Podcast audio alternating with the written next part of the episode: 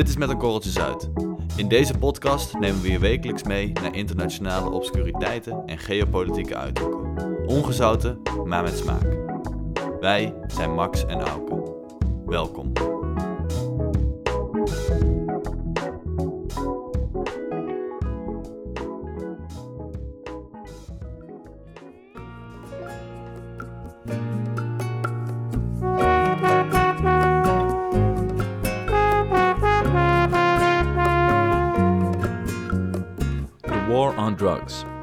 Zijn er bekend mee.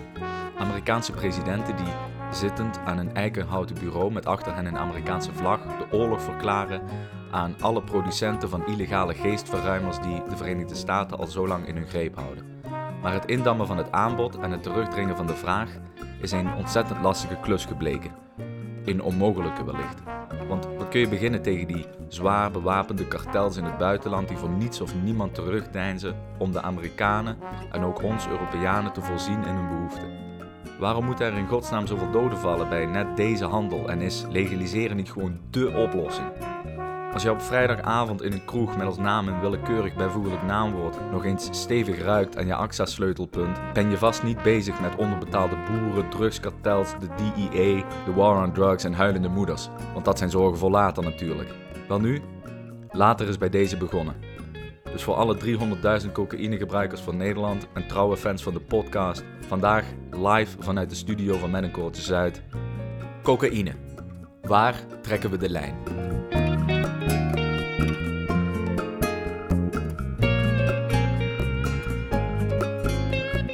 Ja, toen ik vorige week eh, dat nieuws zag over die zoon van El Chapo, toen dacht ik, laten we maar eens een podcast maken over het hele, hele drugs, eh, drugshandel.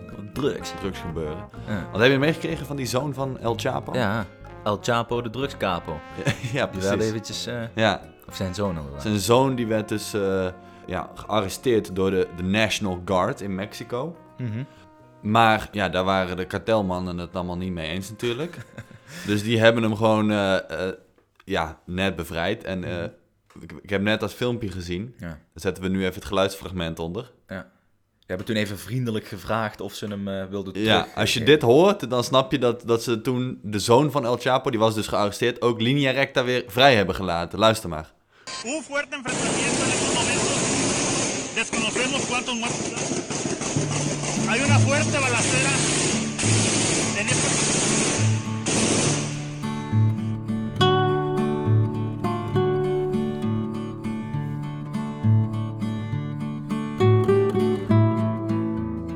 me een goed plan als we die eh, cocaïne eens gingen volgen, Mhm. stapsgewijs. Juist. En we hebben allemaal natuurlijk eh, de Netflix-series gezien over Escobar of eh, El Chapo. Maar voor de mensen die dat niet ge- gezien hebben, zal ik het heel even kort samenvatten. Mhm. Eind jaren 70 kwam Escobar op. En die kwam in aanraking met het witte magische goedje cocaïne. En die had vrij snel door dat dat wel eens flink wat geld op kon gaan leveren. En daar had hij gelijk in. Die heeft toen eh, in een paar jaar tijd een gigantisch netwerk opgezet. Waarbij hij gebruik maakte van al bestaande smokkelroutes. Mhm. Want voor de cocaïne was natuurlijk marihuana gewoon het grootste, eh, grootste, de grootste drugs. Er waren al smokkelroutes voor, om dat allemaal in de Verenigde Staten te krijgen. En hij heeft dat eh, ja, overgenomen om cocaïne zo naar de Verenigde Staten te krijgen. Een soort Ehm. One Belt, One Road Initiative eh, avant, avant Ja. la lettre. Oké. Ehm, nou ja, dat is eh, voor hem slecht afgelopen, want hij is in 1993 ergens op een dak in Colombia eh, neergeschoten door Ja. de politie. Dat zie je ook nog in die serie. Juist. Nou ja, toen, toen zijn er nog wat andere kartelletjes eh, aan overgebleven. Het Kali-kartel. Nou, noem dat maar een kartelletje. Kartelletje. Dit is een soort, eigenlijk een soort early version of een start-up, hadden zij. Kijk, we moeten het hier natuurlijk niet eh, bagatelliseren, want het gaat natuurlijk om een industrie van jaarlijks 320 miljard dollar. Eh, dus dat zijn inderdaad geen kartelletjes. Maar om aan te geven, het Medellin-kartel van Escobar had eh, bijna een, een monopolie. En dat is na zijn dood opgebroken in verschillende kleinere kartels. Ja. En tegenwoordig is er niet meer één grote monopolist die die handel in handen heeft. Maar mag ik nog even één stapje terug doen dan? Ja. Want jaren 70, Mhm. kook wordt ontdekt Ja, in de snuifvorm, poedervorm. ja. Maar kook bestaat natuurlijk al eh 150 jaar. Ja, ja, ja. En de coca-plant nog langer, natuurlijk. Ja, nee, het bestaat wel, eh, wel langer al. In Amsterdam werd in 1900 kook gemaakt. Ja, en het heeft in Coca-Cola gezeten. Ja, het was eh, begin eh, 20e eeuw gewoon vrij populair. Mhm. En eh, toen kwamen er allerlei drugswetten. En toen was het op een gegeven moment eh, niet meer zomaar eh, over de toonbank verkrijgbaar bij de lokale farmacist. En moest je een recept hebben. En toen werd toch eigenlijk wel steeds meer duidelijk dat dit niet zomaar een heel goed goedje was. Ja. Maar dat mensen daar goed aan onderdoor gingen. En zo werd het eigenlijk langzaam werd het illegaal gemaakt. Mhm. En dat leek eigenlijk tot de jaren 50 gewoon wel eh, top, goed te gaan. Leek Mhm. het eigenlijk een eh, probleem van het verleden te zijn. Ja, afgezien dat ze in die Tweede Wereldoorlog dan eh, nog flink kook eh, ja, ja, soldaten krijgen natuurlijk altijd wel wat oppeppers. oppeppers mee. Volgens mij LSD en zo is ook al. Nou goed. Maar voor, voor de, hè, de gewone gebruiker leek het in de jaren 50 wel passé. Mhm. Maar toen kwamen natuurlijk de jaren 60. En toen werd alles, eh, werd alles anders. Werd, eh, kwam de discocultuur op, kwam de vrije geest op. Mensen werden sowieso vermogender. Hè, de welvaart ging omhoog. Ja. En eh, toen kwam veel het... vrije tijd. Ja, precies. Meer vrije wat ze tijd. Juist, juist. En zo kwam dat eigenlijk weer terug in de samenleving. Werd, het- werd het steeds populairder. Mhm. En nou ja, in de jaren 70, toen kwam Pablo Escobar daarbij. Oké. Nou, top. Dus daar waren we. Nou, Pa- Pablo Escobar, die heeft dat eh, niet eh, na kunnen vertellen. Die is eh, dood.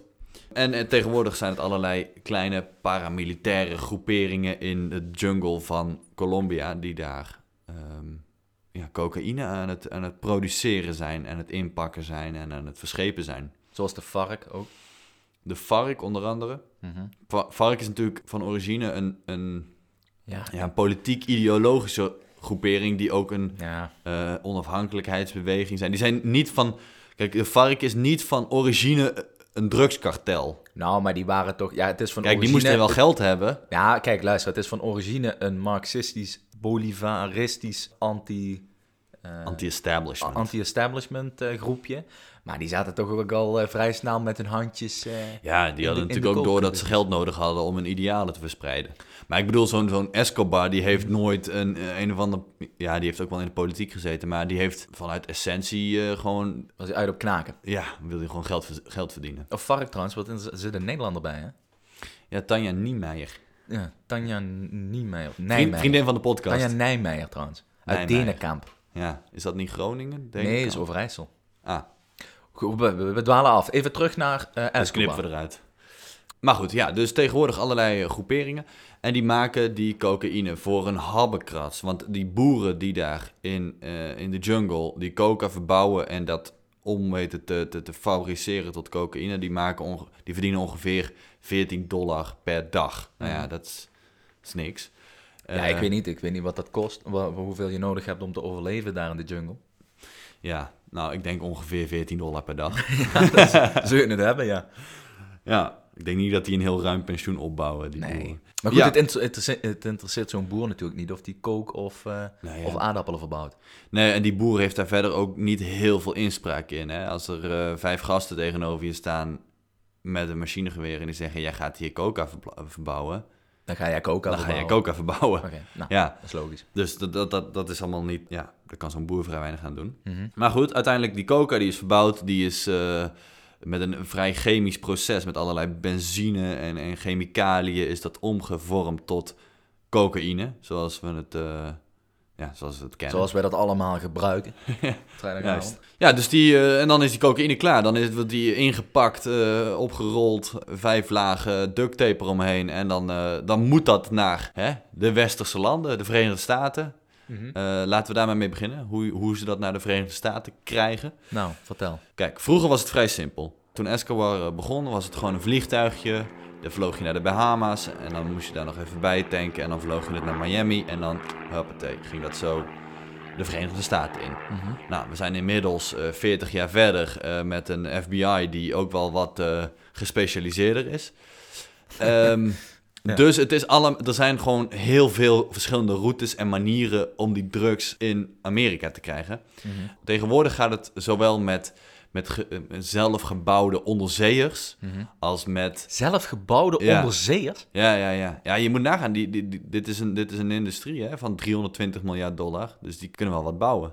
is trouwens even eh, voor de luisteraar, dat is 1% van de wereldhandel. Hè? Dus we hebben het over eh, olie, komkommers en medicijnen. Nou, daar is drugs dus 1% van.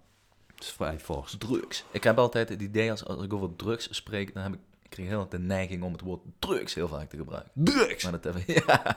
maar goed, hoe dan ook. Dus tegenwoordig, eh, ja, die kartels die bouwen dingen als onderzeeërs, maar die gaan ook gewoon nog steeds met, met ezels en met, ehm, ja, eigenlijk alle, alle denkbare proberen ze dat richting Centraal-Amerika te krijgen. Mhm. En in Centraal-Amerika, in Mexico en in, in Guatemala, daar nemen de lokale kartels het over. Want eigenlijk is dat die machtsverhouding, dat- dat- het centrum is gewoon verschoven naar Centraal-Amerika.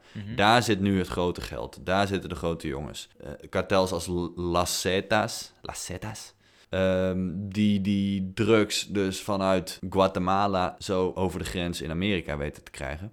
Maar Guatemala grenst niet aan Amerika. Guatemala dan door Mexico naar, Mhm. naar de Verenigde Staten. Maar een, volgens mij is een heibelpunt op die route, dat zijn die steden die aan de grens, die echt letterlijk aan de grens liggen. Soms wel eens de helft eh, in Amerika en de helft in... eh, Tijuana. wat zeg je? Ti- Tijuana. Ti- Ja, Tijuana. ja, en dat... eh, El Paso. El Paso, inderdaad. Daar, dat zijn de, de gevaarlijkste steden ter wereld, heb ik wel eens gelezen.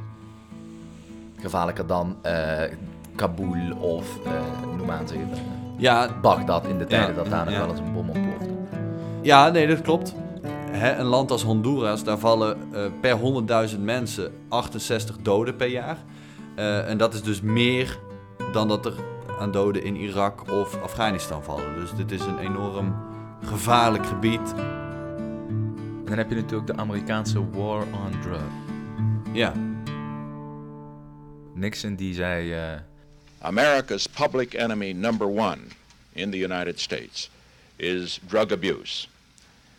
In order to fight and defeat this enemy, it is necessary to wage a new all-out offensive. die, die Nixon die zag dat aankomen. Ontzettend veel drugs. Drugsgebruik in Amerika is trouwens ook bizar hoog en wordt eigenlijk alleen maar meer. En eh, die zei, daar moeten we wat aan gaan doen. Hij heeft natuurlijk in 1971 de DEA, dat zei ik net al eventjes. eh, de Drug Enforcement Agency. ja, of administration is het geloof ik. Maar ja. goed, daar gaat het verder niet om. Dat is een soort, ja, ja wat, hoe vertaal je dat in het Nederlands? Dat is een uh, Antidrugseenheid. Antidrugseenheid, juist, dat is hem. Een antidrugseenheid van de FBI. En die eh, infiltreren dus inderdaad in, die, in landen zoals eh, Guatemala, wat jij zegt, Colombia, toen de tijd. En die, je ziet die stoere agenten van de DEA natuurlijk ook in die Netflix-serie. Ja. Eh, waar het niet dat die Netflix-serie er niet heel goed in slaagt om te laten zien dat dat hele DEA-verhaal en die war on drugs een groot bullshit-verhaal is natuurlijk. Ja? Ja, de cocaïnehandel, zoals je zegt, die wordt alleen maar groter. Ja. En de hoeveelheid gebruikers wordt groter. En de hoeveelheid slachtoffers Ja. wordt eh, groter. Maar je, je moet je natuurlijk ook voorstellen, hè, die drugs, dus handel überhaupt, eh maakt niet uit wat je verkoopt, komkommers of drugs, dat is natuurlijk vraag en aanbod. Ja. Nou ja, de vraag tegenhouden, dat is überhaupt al eh, vrij lastig. Wat, wat, een, wat een groot verschil is tussen zeker Nederland en, en de Verenigde Staten, is dat drugsgebruik, maar dan bedoel ik pijnstillers, hè, wo- is daar veel gebruikelijker. Als je daar naar de dokter gaat, dan krijg je vrij snel al antibiotica-kuur voorgeschreven. Zij zijn gewend om hele zware pijnstillers voorgeschreven te krijgen. En als op een gegeven moment jouw antibiotica-kuur, pijnstillerkuur ophoudt, of het wordt te duur, dan is het heel makkelijk om daarna te vervallen in andere soorten drugs. Ja. Hè? Die, eh, Al die slaapmiddelen die die gasten pakken. Juist, ja, ja, ja. Ja, en, en pijnstillende middelen. Ja. Tegenwoordig heb je trouwens dat fentanyl. Dat eh, komt uit China. Fentanyl is gewoon een, eh, ja, is gewoon een kankermedicijn. En da dat is volgens mij 50 keer sterker dan heroïne. Dus er zit iedereen aan die pillen en dat, dat, dat gaat nergens Ja. Maar goed, dat is dus de vraag van het spul. Dat is bijna niet tegen te houden. Ja, daar kun je wel een campagne tegen voeren, maar dat werkt natuurlijk niet. En dan heb je natuurlijk het aanbod. Nou, dat aanbod, eh, die jongens die dat leveren, die hoorden we in het begin van deze podcast. Dat zijn gewoon legers. Ik bedoel, eh, de war on drugs is echt niet meer en niet Ja. minder dan echt een oorlog Ja. tegen allemaal van die, van die ja, niets ontziende kartels. Ja, en die kartels in Mexico, ik bedoel, dat zijn geen, eh, dat zijn geen grappen hè, waar je tegen vecht. Want een van de grootste kartels in Mexico is Las Zetas. En die jongens zijn extreem luguber. Die laten er geen gras over groeien. Die, zijn, die hebben als, ja, zeg je dat, signature, eh, dat ze gewoon hoofden afhakken van mensen. En dat dan eh, bij de ingang van het eh, dorpje leggen ze die hoofden neer van... hé, hey, deze jongens hebben ons verraden of eh, wat dan ook. Eh, dus dan hakken we je hoofd af. Klaar, hoppatee. En Ja. zodat iedereen... Gewoon, die zijn gewoon met, alleen maar bezig met angst zaaien. Si te vas, si te vas para allá, en lo vas a, lo vas a ver abajo. Se le ven los pies.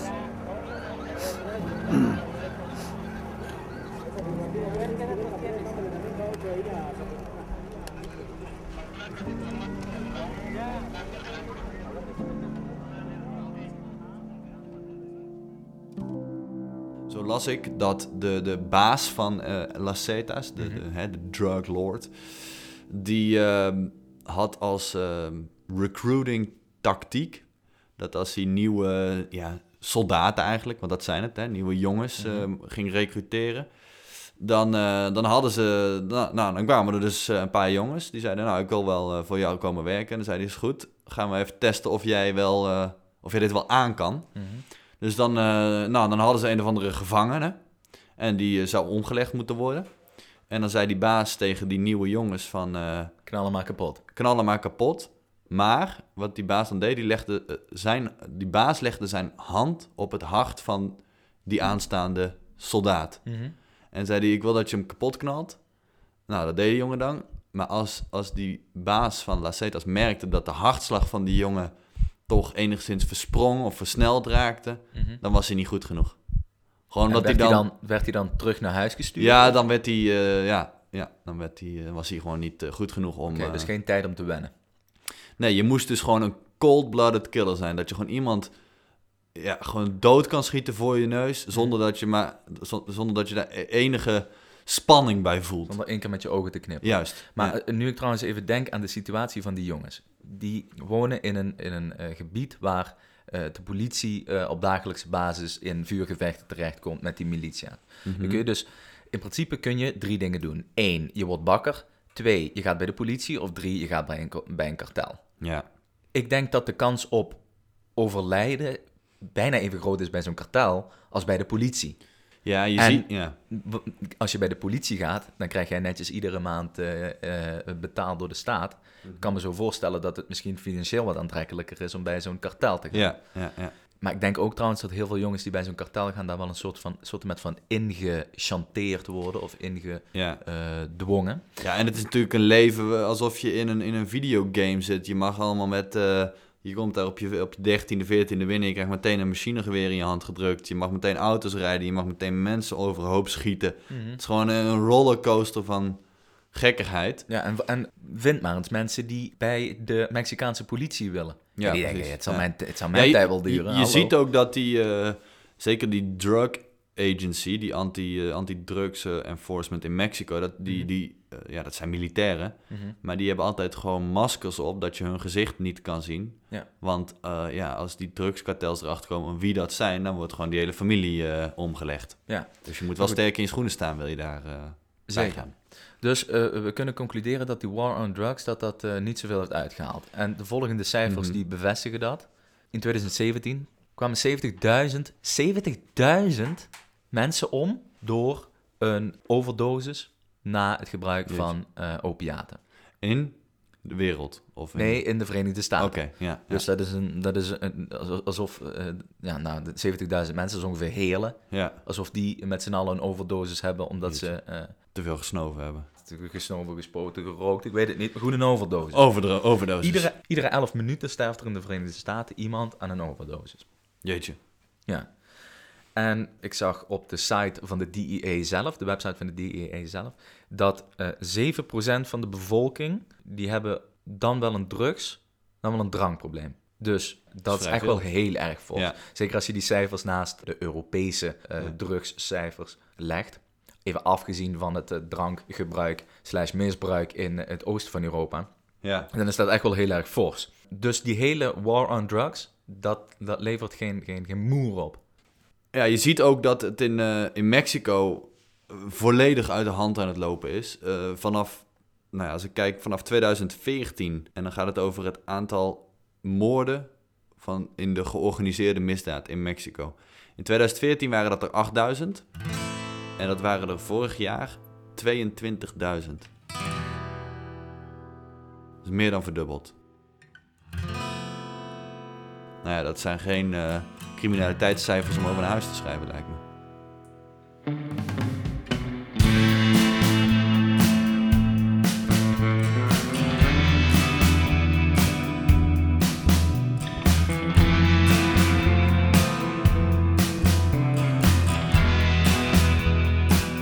Eh, dan vraag u ze ergens af waarom ze die drugs niet gewoon legaliseren.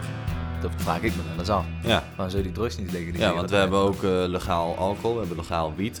Waarom niet ook legaal cocaïne? Ja, Kun je Ja, in ieder geval enigszins controleren. En dan hopelijk ook 20.000 minder moorden in Mexico. ja dat, is, eh, dat is één kant van het verhaal. Daar, kunnen we, daar gaan we, komen we zo even op terug. Maar Mhm. eh, waarom we het niet legaliseren, dat is eigenlijk heel simpel. Daar zijn we zo klaar mee, want dat kun je niet legaliseren.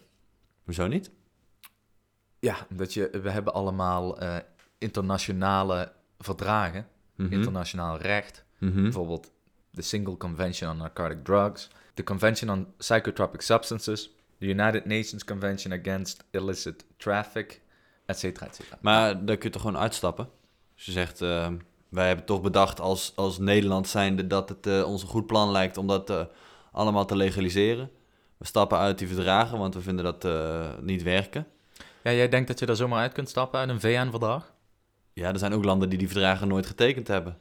Zoals Somalië, Oost-Timor, eh, nog een paar van die eh, landen. en die hebben dat- die verdragen gewoon nooit getekend. En dat vind jij, Somalië, dat vind jij een geslaagde, een geslaagde staat? Nee, maar ja, het is natuurlijk ook... eh, nee, dat niet, maar... eh, Nee, maar kijk, hè, de, de, even de, heel de helder. war on drugs is ook niet een geslaagd Nee, dat fenomeen. Dat, nee. Dus dan kan je toch als Nederland misschien op een gegeven moment zeggen van... Nou, die war on drugs die werkt niet, eh, met, met al die VN-verdragen erachter. Nou, laten we, ons dan, laten we eens iets nieuws proberen. We stappen uit Ja. de verdragen. Klopt, maar even twee dingen. Eén, Nederland is Zo'n pikkie op die kaart. Zo'n pikkie. Ja. Twee, je snapt natuurlijk dat als je als een land uit zo'n verdrag eh, stapt, Mhm. dat, je, eh, ja, dat dat politiek gezien niet zo handig is. Want dan krijg je eh, allemaal embargo's over, je, Mhm. over je flikker en dan krijg je eh, Mhm. natuurlijk gezeik. En dan word je ook een minder betrouwbare Partner. partner. Ja, mag, ja oké. Maar zeg dat de Verenigde Staten dat doet, dan is het natuurlijk een heel ander verhaal. Dan is het inderdaad een heel ander verhaal. Of als jij als grote coalitie, eh, hè, als, want misschien is het ook gewoon een ja, soort... nee, maar wacht even, wacht even. Ja, Eh, de Verenigde Staten gaat dat sowieso niet doen. Eh, de Verenigde Staten is een christelijke staat. ja. Hè, die mannen die slaan met de linkervuist eh, op tafel. We willen drugs aanpakken, terwijl ze in de rechterhand een eh, fris glas bloed van Christus uit eh, de zuidelijke Ronne eh, vasthouden. Ja. Wat ook drugs is natuurlijk. Dat gaan zij niet doen. Ja, maar even voor, hè, voor het gedachte-experiment. Nee, ja, ik denk ook, zij gaan dat natuurlijk niet doen. Nederland gaat het ook niet doen. Mhm. Maar het zou misschien wel, kijk, het kan wel, theoretisch gezien. De Verenigde Staten kan gewoon zeggen, ja jongens, die war on drugs, die werkt niet. We stappen uit de VN-verdragen. Vanaf morgen cocaïne is legaal. En we zetten in, zetten in Texas de American Cocaine Factory neer. Bam.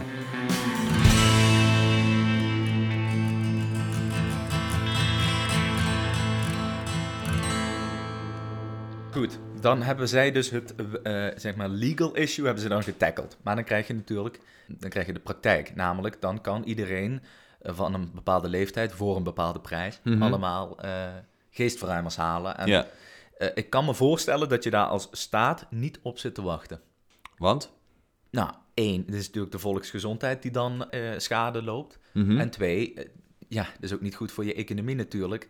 Als allemaal mensen afhankelijk zijn van, van drugs. Nou ja, maar goed, als we het hebben over een indu- industrie waar 320 miljard dollar in omgaat, zwart geld, wordt geen belasting over gegeven uiteraard. Ja. Nou, weet je, als jij een industrie van 320 miljard dollar naar je land weet te trekken waar je gewoon belasting over kan heffen, Ja, nee, dat Hey. is waar. Dus er zijn, er zijn ook heel veel... verdubbel je je GDP, eh, bij wijze van spreken. Ja, precies. Dat, dat is inderdaad waar. eh, dan, dan zou je er als staat ook nog, eh, nog iets aan verdienen. Mhm. En ik vraag me ook altijd af of iets legaliseren, of dat dan per se betekent dat je dat ook eh, promoot, of dat je dat eh, Normaliseert. normaliseert, inderdaad. Want ik vind dat bij wiet niet het geval. Kijk, je, je kunt je jointje roken, maar ik vind wiet roken... Ik vind niet dat dat actief genormaliseerd wordt door de Nederlandse staat. nee. Nu, en, en dan hebben we in Nederland ook nog het probleem dat wietproductie, dat is dan illegaal, maar de verkoop en, ge- Ja. en het gebruik eh, daarvan is legaal. Mhm. Ook extreem raar. Overigens, daar willen ze een, ehm is een beetje off-topic, staat, ik sla even een zijstraat in, maar daar willen ze een, ehm, een test mee gaan doen. Dat ze de wietteelt eh, gedeeltelijk door de staat gaan laten doen. Ja, ik- mij lijkt dat een top idee. Ja, want even terug naar cocaïne. Want kunnen we dat legaliseren? Ja, jij zegt, er zitten natuurlijk, we zitten allemaal vast aan eh, allerlei internationale verdragen. En denk ook nationale wetgeving die je dan moet aanpassen. Maar goed, met heel veel eh, pijn en moeite zou je het kunnen legaliseren. Maar dan moet je dus coke, heroïne, alles moet je dan doen, hè? Nou, je kan het toch een uitzondering. Ja, ja, misschien. Ja, nou, stel dat je alles, alles legaliseert. Ja, je zegt dan heb je natuurlijk de vo- volksgezondheid die in, in, eh, in het gevaar komt. Maar eh, dat, dat vind ik wel een interessant punt, namelijk verslaving. Kijk, er zijn natuurlijk honderden miljoenen studies gedaan naar verslaving. Maar er, is, eh, daar zit wel een interessant verhaal achter. Ehm, in de jaren 70, toen de war on drugs begon, kennen we allemaal het verhaal, of gewoon eigenlijk de hele dogma waar jij en ik mee zijn opgegroeid. Van hè, dat als je heroïne gebruikt één keer, dan ben je, ben je verslaafd. Als je, als je cocaïne gebruikt, ben je voor de rest van je leven verslaafd. Maar die gedachte komt dus uit een, eh, een aantal studies in de jaren 50 zijn die gedaan eh, met ratten. En eh, die studies gingen als volgt. Zo'n rat werd in een klein celletje gezet, een klein hokje gezet. En als die rat, die leerde op een gegeven moment, als hij een knopje indrukte of op een, ja, een, toetsje drukte. Als hij op dat knopje drukte, werd hij geïnjecteerd met heroïne. Ja. Nou, binnen no time eh, drukte die rat zo vaak op dat knopje dat hij eh, vergat te eten en eh, gewoon doodging. Klaar. Dus daaruit bleek, volgens de, hè, in de jaren 50, van nou, ja, als je dus drugs beschikbaar stelt aan mensen, gaan ze dat zoveel nemen dat ze uiteindelijk gewoon eh, waardeloze zombies worden totdat ze doodgaan omdat ze niet meer eten. Maar daar hoef je toch geen project mee te doen met- of geen test mee te doen met een rat. Dat zie je toch op straat? Nou ja, kijk, de, in de jaren 50 we- wa- was natuurlijk drugsgebruik niet, Ah, niet ja, oké, zo. En daar zijn toen studies naar gedaan. En aan de hand van die studies is eigenlijk het beleid gekomen en het, eh, eh, dat, dat drugs hartstikke gevaarlijk zijn en dat je daar dood aan gaat. Maar enkele jaren later, in de jaren eh, 70, 80, toen was er nog een, eh, een ja, nieuwe onderzoeker die dacht... Ik heb het idee dat het niet helemaal klopt met die studie. Mhm. Want hij dacht, kijk, die rat die zit in een celletje. En eh, die drukt op dat knopje en dan wordt hij geïnjecteerd. Maar een rat, dat is eigenlijk een heel sociaal wezen. Mhm. Die zit- wordt volledig uit zijn natuurlijke context gehaald. En die zit daar in het celletje heroïne eh, te gebruiken.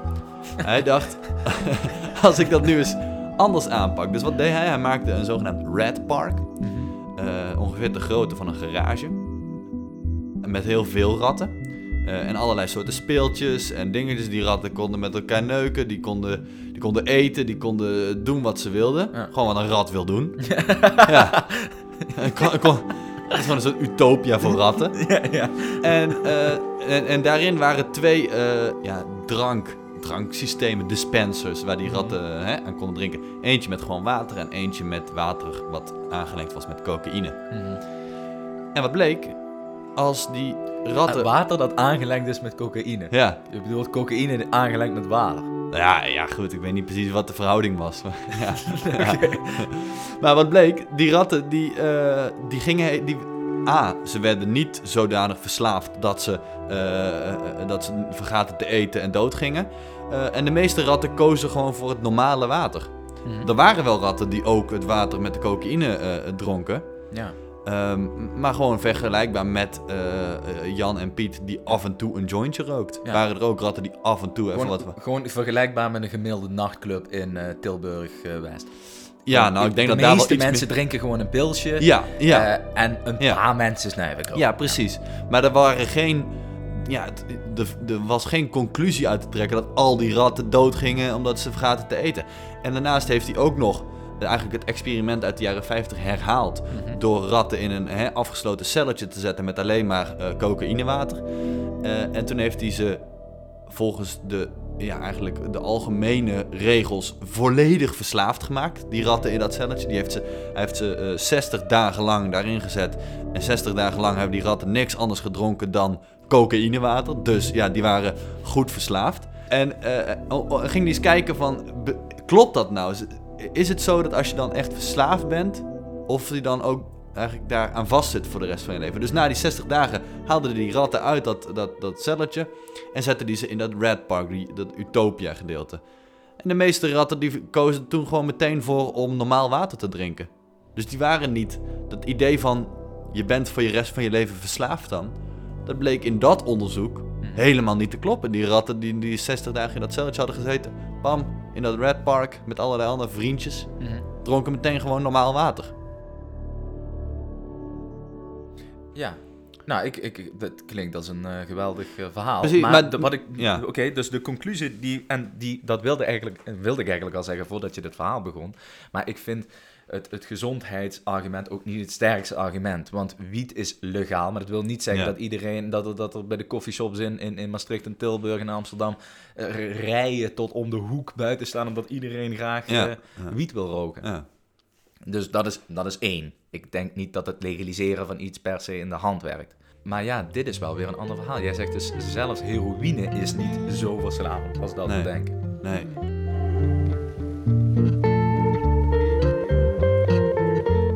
Dan het volgende.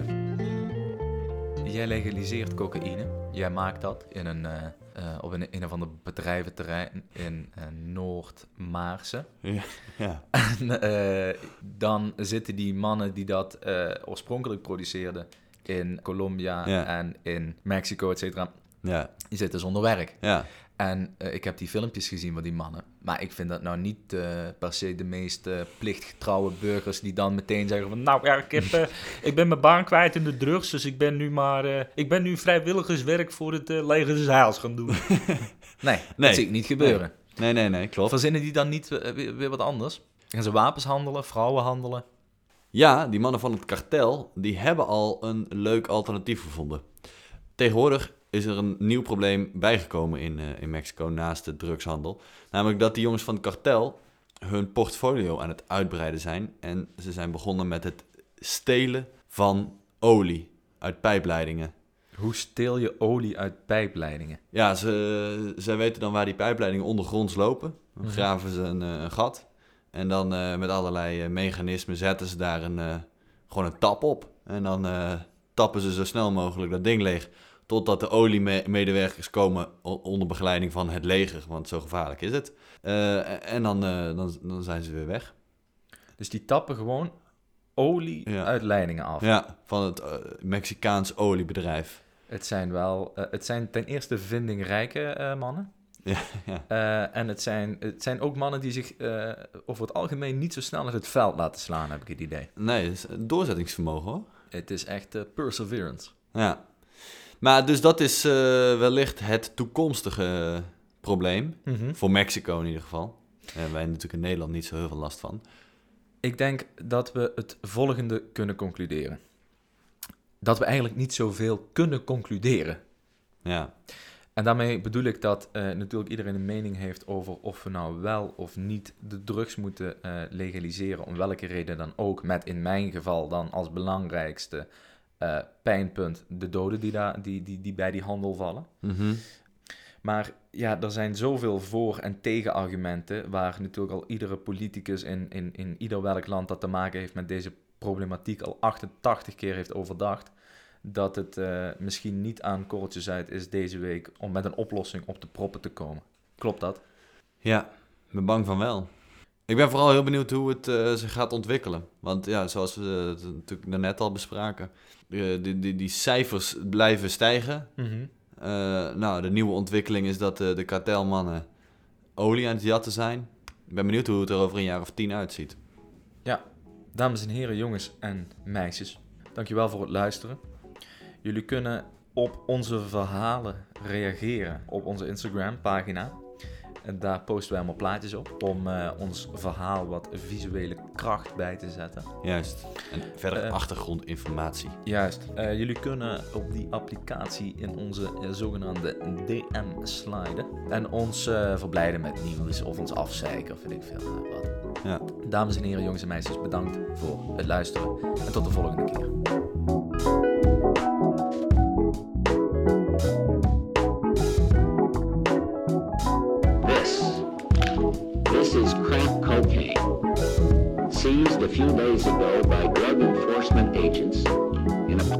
Just across the street from the White House.